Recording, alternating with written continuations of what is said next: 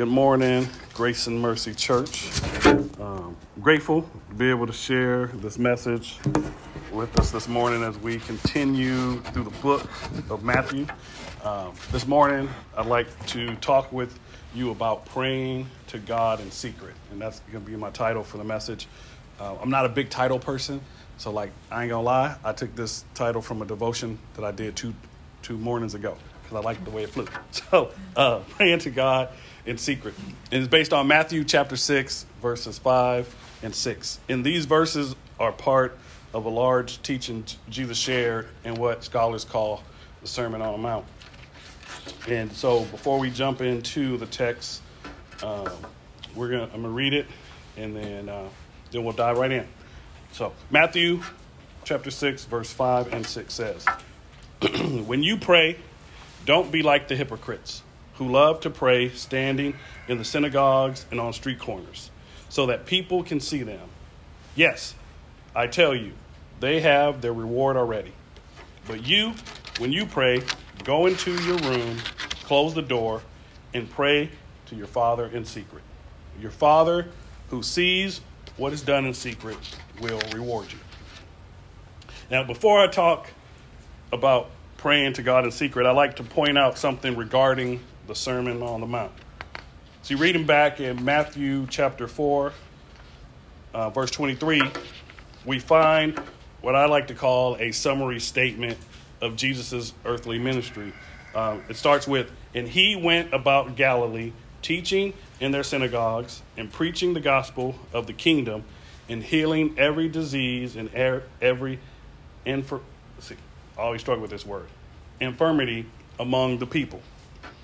One way to restate that verse would be to say Jesus made it his ministry, made his ministry about teaching, preaching, and healing.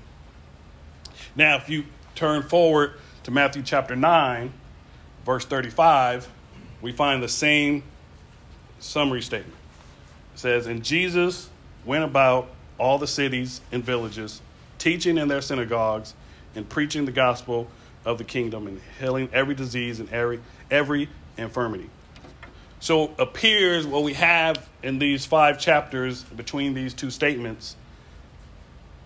Matthew is presenting us with a picture of the power of the kingdom of heaven in Jesus' teaching and healing. So the, the power of the gospel is revealed in those these chapters. Jesus he taught, he preached, and he healed. Now regarding his teaching on righteousness, meaning right standing with God, he warns his disciples to make sure they don't copy the scribes and the Pharisees. He says this, he says this in Matthew chapter 5 verse 20. He says, "For I tell you, unless your righteousness exceeds that of the scribes and Pharisees, you will never enter the kingdom of heaven." He also told his disciples not to be hypocrites. Jesus does not want his followers to follow the same hip, uh, same hypocrisy that the scribes and Pharisees practice as being right. Jesus wants his disciples to behave and believe differently. See, Jesus challenges them in this sermon to check their heart motives. Jesus challenges them to check their motivation on marriage, divorce, anger, and loving your neighbors and other things. But this morning, Jesus wants to challenge each of us to pray to God in secret. See, almsgiving and prayer are noticeable religious practices seen by other believers and non believers. Now, I'd say almsgiving isn't seen as much these days because you can give online now. Um, even in a lot of churches, you know, some churches you can still walk up and drop your, your money in, stuff like that, but that's a little bit different. But you see people pray out loud, right? We pray together as a congregation out loud. Those things can be seen. See, when Jesus spoke this message, many religious people practice praying in public. Matter of fact, they prayed out loud on the street corners and in the synagogues, he says. Those people whom Jesus calls hypocrites, aka actors, fakes, wanted others to hear their prayers by shouting their prayers to draw attention to themselves. They wanted people to hear the prayer in order to be complimented on their love for God or the things they prayed for. Jesus says they received their reward. Now, what reward? Are there rewards for praying? If so, I, have, I ain't got one yet. You know, I used to pray, I wanted a, a Mercedes, but uh, you know, I ain't got that one yet. Uh, Jesus wasn't speaking about like earning a real prize. He was talking about their motive, their motivation. See, their motivation for prayer was receiving praise from people. So they got praise from people, but not from God. See, what is prayer? I define prayer like this prayer is an intentional conversation with our Heavenly Father. You can have an intentional conversation with God about one, your needs, asking God for something. Like I said, I used to pray for a Mercedes. Two, your sin. Confessing your sin to God, asking God to forgive you, say you're sorry. Three, your gratitude. Say thank you. Tell God how grateful you are for Him. Four, your complaints, your hurts, frustrations, your doubts. Two. Five, your praise. Ascribe honor to God's name, acknowledge His goodness and His realness in your life. And even six, your intercession, praying for other people's needs.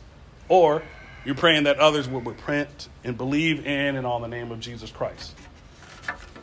Prayer is an intentional conversation you have with God regularly, each day. His line is always open. He doesn't send you to voicemail or screen your prayers. It'd be crazy if you prayed and then God's looking like, oh, okay, Zoe's, Zoe's praying today. I, I'm, I'm going to get back to that later. See, God doesn't do things like that. See, when we call on His name, He hears us. As a disciple of Jesus, we are challenged to pray differently in private. Jesus challenges his followers to spend intentional time communicating with God in an inner room. That word in secret means the inner room. An inner room is private, isolated, away from people, away from distractions, away from the crowds. It's private time to talk with our Heavenly Father. See, in private, we have the freedom to ask, cry out, talk with God however we desire. You can pray silently, you can talk loud, you can sing, you can shout, you can groan, and or you can even praise God. Whatever you want because you are alone with your heavenly Father.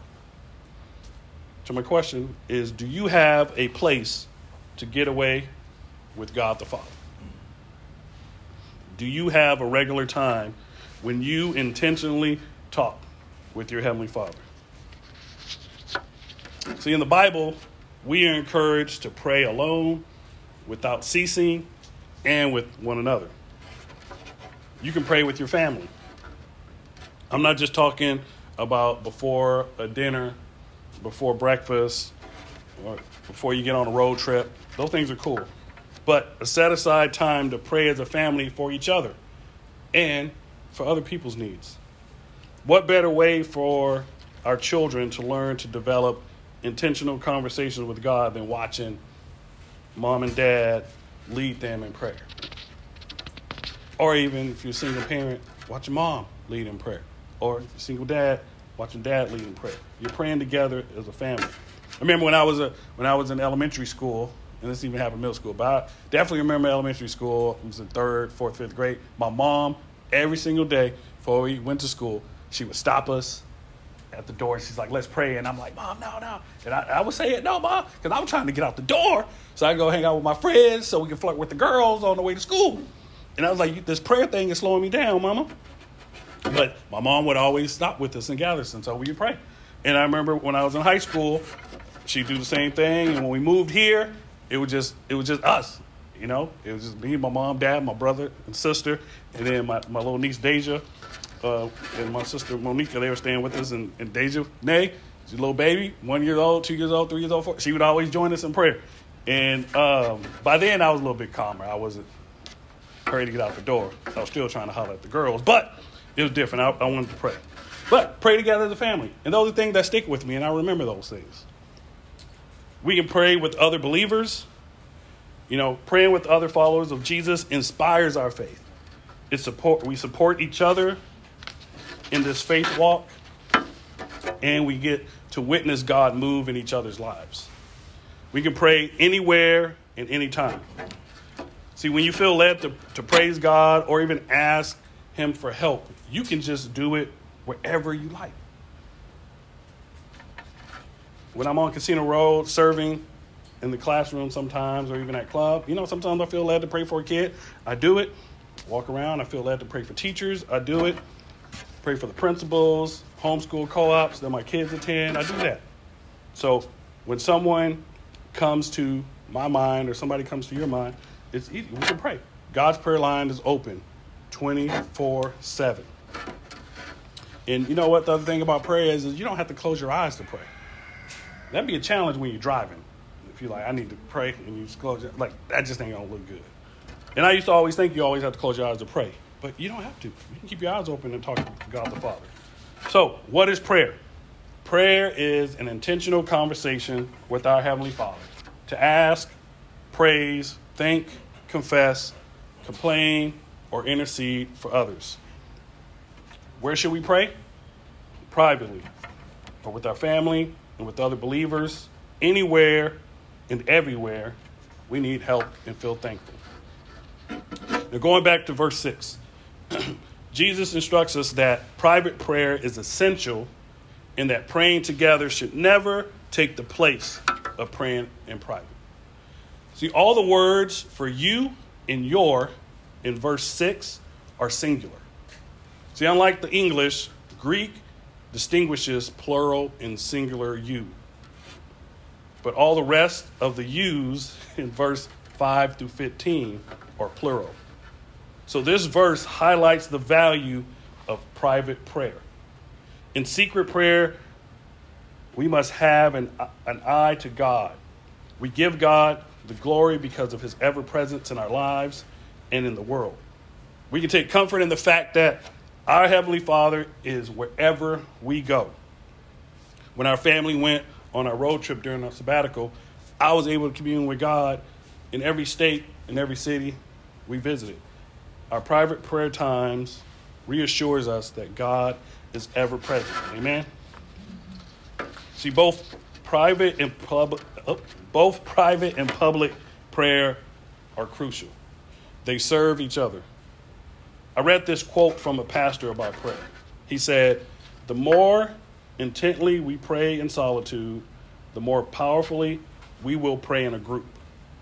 And the more intense the prayer of the group, the more we will be helped to go hard after God in private. That's a good point.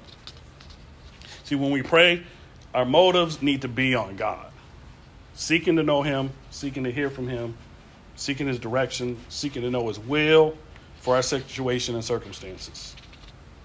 See, when we seek, when we seek to know God's heart, our reward will be receiving an answer from the Lord and our reward would be closer communion with Him. See, when we spend time seeking the Lord in private or public, our heart's motive must be on glorifying our Father in heaven, who is unseen. And Jesus says that statement often throughout these, these verses. Our aim is not to have someone compliment us on being a prayer warrior, a person who prays consistently and hears from God, or a person who prays well. See, and Jesus isn't against us praying in public or doing our good deeds in public. Remember what Jesus said in Matthew 5 16? He said, Let your, sh- your light shine before others. He desires for us to have hearts that are focused on his kingdom, not showing off before others or how eloquent we can pray or how many theological words we can use. See, Paul wrote in 1 Corinthians chapter 13, verse 1 through 3. He said, If I speak in the tongues of men and of angels, but have not love, I am a noisy gong or a clanging cymbal. And if I have prophetic powers and understand all mysteries and all knowledge, and if I have all faith so as to remove mountains, but have not love, I am nothing. If I give away all I have, and if I deliver up my body to be burned, but have not love, I gain nothing.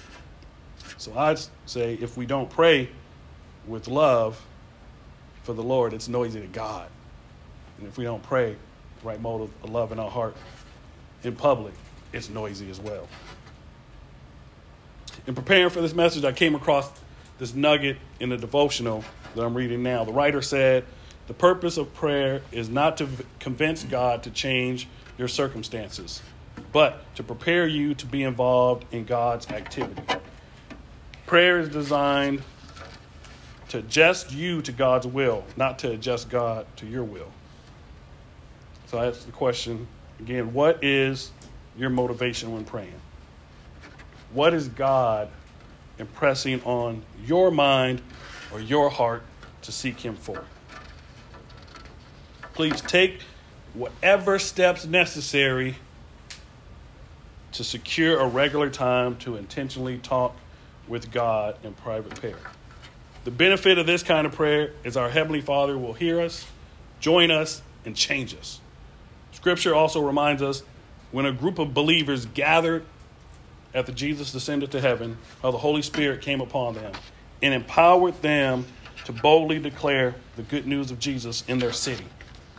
Let us intentionally make time to spend with our Heavenly Father privately in prayer and with others, to be filled with His presence, to live out His kingdom at our homes, in our community, in our church, our family gatherings, in any and everywhere we go.